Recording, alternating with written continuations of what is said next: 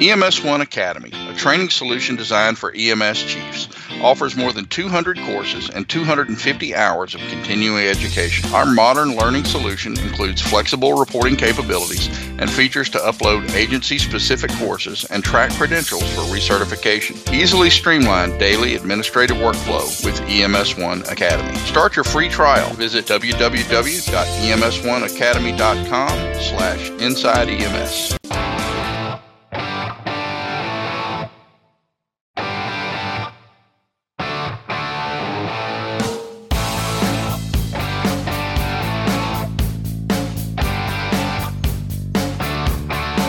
This is it. It's time to go inside EMS, and I am so excited as always. Every week, I have the opportunity to hang out with the one and only man of the hour, too sweet to be sour, Kelly Grayson. KG, what's going on?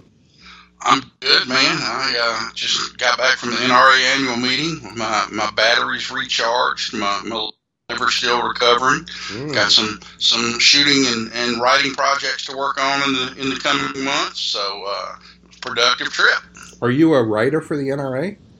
Uh, I write uh, freelance for Shooting Illustrated and for American Hunter. Yes. Oh, how about that? I didn't know that. Yeah. Just yeah, adding so to, some, huh? just adding to the list of. Uh, uh, There you go, man. How about that? So, did you get to see Uncle Ted? I mean, I know that the president was there, and Ollie North became the new president. You know, I was amazed too, Kelly. There was there was almost eighty five thousand people at that conference. Yeah, they were saying eighty-seven thousand, uh, and and two dozen protesters. Uh, but uh, as usual, protesters were outnumbered by the, the press covering the protesters. Um, no, I didn't see Uncle Ted. I'm kind of glad I didn't see Uncle Ted. I'm I'm kind of uh, uh, tired of Uncle Ted's help on gun rights issues. Uh, um, we could use less of his help. Uh, um, and no, I didn't watch the politicians. I really don't care for politicians in general, uh, and that even includes the ones that I voted for. Uh, I, I believe they tell us the things we want to hear and, and uh, not the truth. So uh, I kind of covered the the speeches from the press room, uh, but I didn't attend the uh, the speeches. So. Yeah, well, very nice, very nice. Well, um, I don't know what the segue is from the NRA, but uh, you know, Kelly, I thought that uh, one of the things that we could talk about is, you know, I, do a lot of, you know, like you, uh, and certainly I didn't know that you were a contributor to Outside EMS, but I, I do that as well, and you know, I do work for Forbes magazine, uh, Forbes Online, and I do some articles. I do some guest blogs for people, uh, you know, coaches in the, you know, in the world that I've developed relationships with, and you know, I think that for for people like you and I, and certainly a lot of our EMS One columnists, we enjoy sharing our story.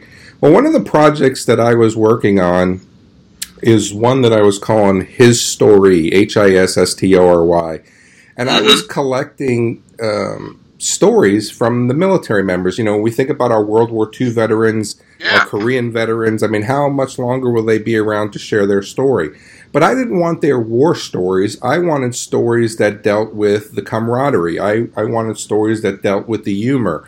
Because we do a lot of weird stuff in EMS, we do a lot of weird stuff in the military that really kind of, I think, bonds us together more than you know the actual act of war. Uh, and certainly uh, when you're in combat, it does that as well. But I thought, you know, as I was thinking about this project, even closer to us should be that we should develop a his story, EMS his story or her story book on this, you know, the things that we've experienced in EMS. So if I could give an example, let's start collecting stories about um, motivation. What's motivated people? Uh, the, Oh, yeah. you know the call that taught them the most. Uh, certainly the funnies that we've had in uh, EMS. I, I think that if we can compile those stories, we put them into chapters, we're able to. You know, we're now able to, you know, read the motivating, the inspiring, the funny, the confusing. I I think what this does is it really kind of begins a history of what EMS is about. Not the history of how we got started, we all know that one, but what is it that we go through every day? What is it that we feel every day? What is it that inspires us? What is it that, you know, depresses us every day about our job?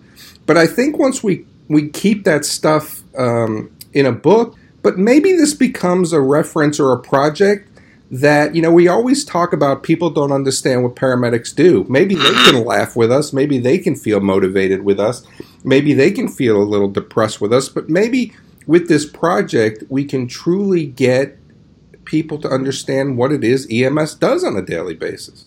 Yeah you know I and I really really dig that idea. I, I think we uh, too bad we can't call it chicken soup for the paramedic soul because it's already it's already taken but um yeah, you know, the, in in my book, uh, in books, that that's the kind of thing I try to convey because there's so much about what the public, the outside, sees about EMS, and, and that is not true. And and virtually every book, with the exception of a few talented writers, uh, you see in the genre is people playing up the the life saving, the heroism aspect of EMS, which is I don't think an accurate portrayal and and my book I tried to, to paint, keep it real, you know, for lack of a, a, a less trite phrase. But EMS needs to be humanized uh, to the public rather than mythologized, um, because all they see is is a very tiny aspect of, of what we do, um, and, and, they don't see the emotional toil that we go through uh, day in and day out. And it's not so much, you know, they think, oh well, you know, emotional toil, you lost that that code or something. Eh, those kind of things are in an, you know uh, a dime a dozen, and they're really not all that traumatic. Um, it's it's the the chipping away at your at your compassion that, that happens every every day. You know, with the little mundane and dreary tasks that we do uh, that really uh, gets you after a while. And it's nice to be able to share stories where someone you know recharged your batteries and, and, and made you realize what why you were in this profession again. Uh, I, I, love those kind of things. I would I would uh, look forward to hearing more from from our listeners. Yeah, I think. What's one of your favorite ones, man? Well, I mean, I think that there are a lot of great stories, and, and certainly when I when I look back on my experience, there were a lot of things that were motivating to me. Uh, you know, mm-hmm. I had the opportunity to run calls on celebrities. I had the opportunity to run calls on people who've taken their last breath and held their hand as they passed away. You know, I've had the opportunity to be inspired by people who were living with the uh, a terminal illness. Uh, certainly, I've been motivated by um, trying to become the best paramedic that I can be, and I have learning experiences that uh, maybe uh, during my egotistical time as a paramedic, I had to become grounded by my mistakes mm-hmm. Uh, because I was having tunnel vision. You know, but then you know, the, there to me, I think the stories that really make me enjoy the profession are the ones of the camaraderie or the ones of the practical jokes of the ones you know one time one time we you know we taped a uh, pa system open uh, of a fellow ambulance while they were sitting at lunch talking about people as they were walking by. And, you know or you know the lasix in the coffee cup or the you know, I mean, uh, so I, I, laid on an embalming table, pretended to be a corpse to scare one of uh, scare one of our crews, and and did a fine job of it. Myself, uh, if I must say so myself. I don't know that that uh, one's as far fetched as we believe it is. I, uh, I um I scared him, uh, scared the living daylights out of he and his wife when I reached out from under that sheet and grabbed him by the arm and said, "What are you doing here?" That's funny. But I think that we all have stories. So for everybody out there that's listening, I would really like to make this a campaign. I would really like to make this a movement. I would really like to make this something that we make happen. And, and, it doesn't happen with just Kelly and I. It happens with all of us. And you know, this is not a this is a project that is something that I'm going to do. Uh, you know, maybe I elicit some help from people that are out there that are interested. But I think it's our time now. It's our time now to kind of outline the you know the the reality of what EMS is about. So if you have motivating stories, something that really has touched you in your soul, if you have inspiring stories, you know things that really said, you know what, I need to become the best paramedic that I could be. Uh, if you have funny stories that you want to share, Of course, now we want to be able to talk about being HIPAA compliant. We don't want any patient names. We don't want anything that's going to reference identity. I want you to go ahead and send these to me. And I would think that we could probably put these in a 800 to 1,000 word the most. Certainly, short stories or something that Mhm. is uh, welcome as well. We want this to be a quick read for people. Uh, but if your story goes 800 words, 1,000 words, go ahead and do that. Don't worry about editing. We'll have editors uh, in this project that will edit this book for us and make it uh, presentable. And then, you know, once it's time, we'll we'll publish it ourselves, and uh, you know, you guys will be, you know, published writers. And one of the things that I think we need to do as well is, as you submit your stories to me, submit them with the line that I acknowledge that this story is the truth. So at least by starting that in the beginning of the book, in the preface, we'll say everybody who submitted stories is verifying the authenticity of this is their story and this story is you know the truth or whatever it is the legality that we have to say. Mhm.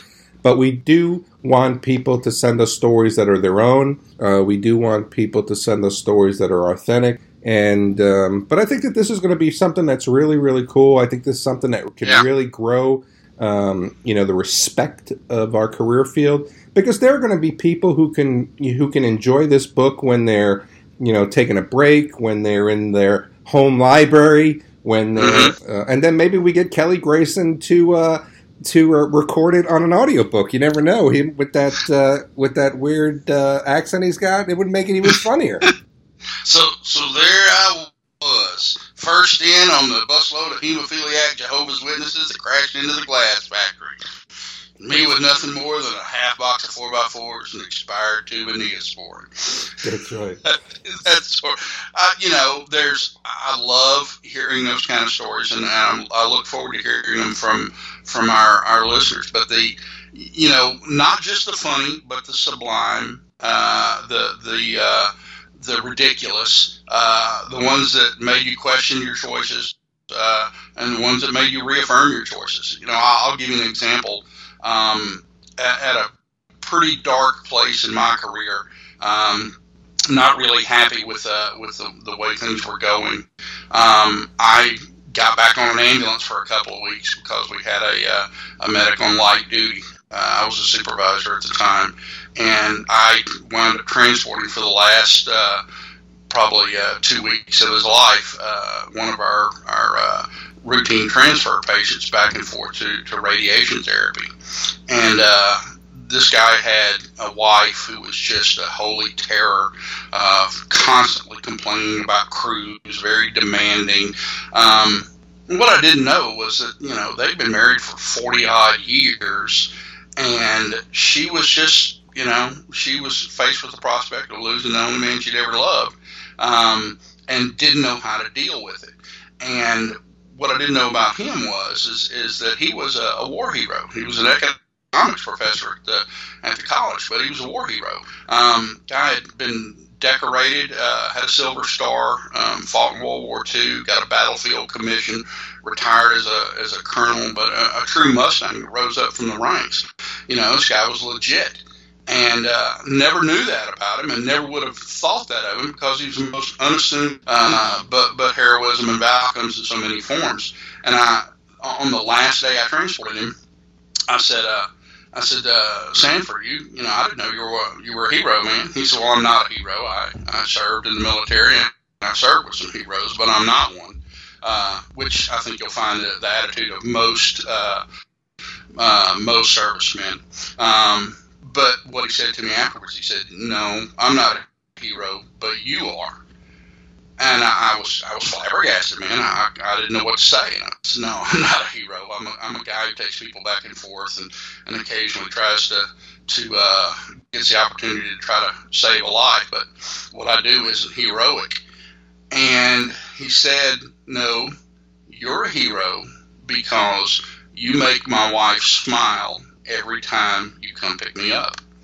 And it has been so long since she smiled. And shoot, man, I get I get teary eyed thinking of it even now because I never thought that those little things, those little jokes and, and banter and, and, and uh, putting patients and their family members at ease was all that meaningful beyond that moment. But it was for him. Uh, and, and, if a man like that wants to call me his hero, well, I'll accept that. That's not a problem. But that's the kind of that's the kind of story we like to hear. The things that that re- reaffirmed your choice to to uh, enter the field of EMS, and the, the things that recharge your batteries and and uh, filled your your job satisfaction uh, box. I think you bring up a really good point, Kelly, and you know it, it, was that little. You know, certainly we don't consider ourselves to be heroes. We're certainly in a mm-hmm. profession that sometimes spotlights us as being heroic. And but we don't do it with the thought of being hero. We do it because we have a special trait that allows us to you know do the work that we do. You know it was funny. I was at dinner the other night with some friends and i was looking for a picture in my phone that i wanted to share with them and i came across an mri of uh, i'm sure we've all seen it the skull with the rebar through it and and mm-hmm. I kind of was showing people that picture. I'm like, can you imagine how this would ruin your day? Kind of making it funny. And everybody kind of cringed at it. And it was like, oh my gosh, what do we, don't show us that. And, and it made me realize that not everybody has the capability to do what it is that we do. Now, I want to couple this on what you just said. Because, you know, when you were helping this gentleman and you were making his wife smile, he realizes the importance of your job sometimes more than you did. And to us, we're going to a guy's house who is calling us every day to take us to a doctor's appointment, to take us to a mm-hmm. dialysis appointment.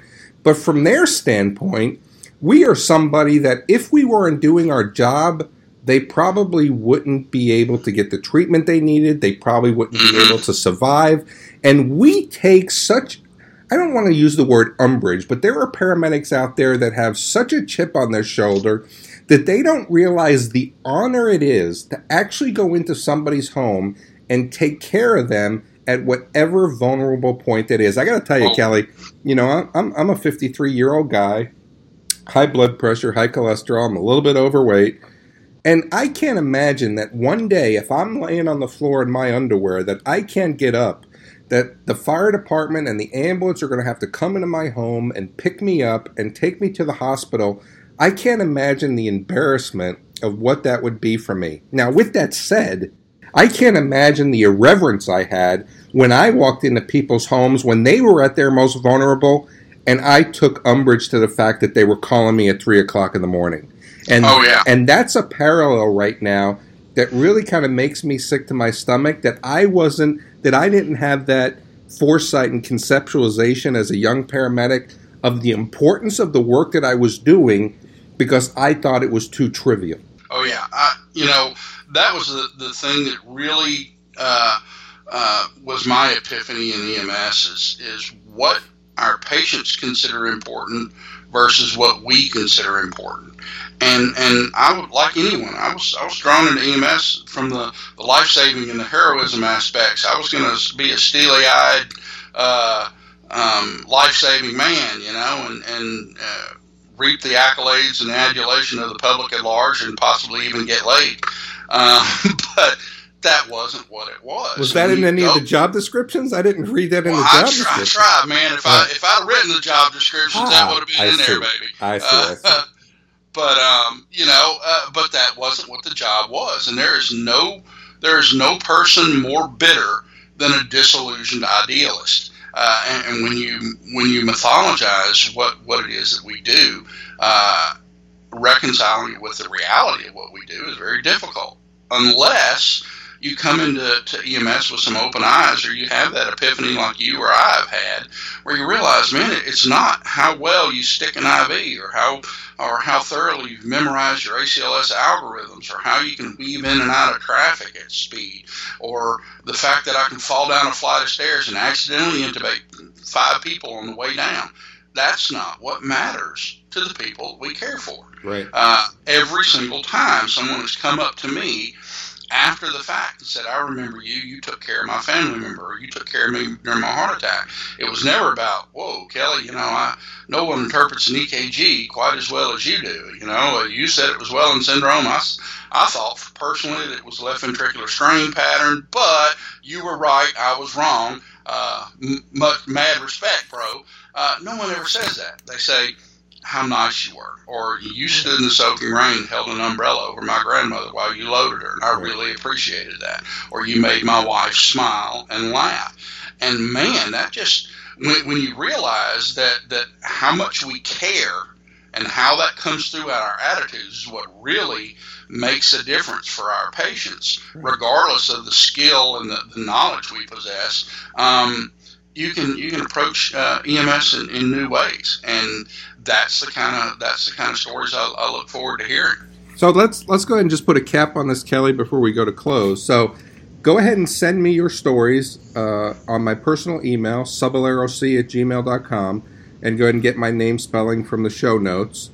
And send them to me. I'll compile them. I'll talk about. But here's what else we need. We need you to put this on your feed. We need this to share this with your social media network. Boost the signal. We need this exactly. So what we want to be able to do is we want to be the advocates for this project. You guys are going to become contributors to a book. Get everybody involved in this. What we're going to do is we're going to weed through the stories, we're going to develop the chapters, we're going to make this project work but you guys are going to have to be the power. You guys are going to have to be the wind in this sail to make this happen. So send me your stories, cebolleroc at gmail.com. You know, we'll kind of continue this process until we have enough to put a book together. And then, you know, this is something that, uh, you know, hopefully we'll get some traction. Certainly, we're not going to charge a lot for it. We're going to, you know, enough to cover the cost of the publishing, uh, that it mm-hmm. covers it, that it take care, takes care of itself. This isn't about anybody making money. You know, we might only have a, a two ninety nine uh, fee for it, but that'll just cover the publishing uh, side of things. But uh, let's try to make this work. And uh, everybody's got a great story. Everybody loves to tell their stories. And Kelly, I think that if we can make this work and continue to talk about this, uh, I think we'll have a great little project. And it's not just for our own you know, for, to get our story out there, but maybe it's some therapy for us to get those stories out that have haunted oh, yeah. us. Maybe it's the, the education of the people who are out there that don't know really what EMS is all about. But man, maybe this is something, the reason that I was here today was to bring this up so we can get the word out of exactly how important EMS mm-hmm. is to the people that are out there.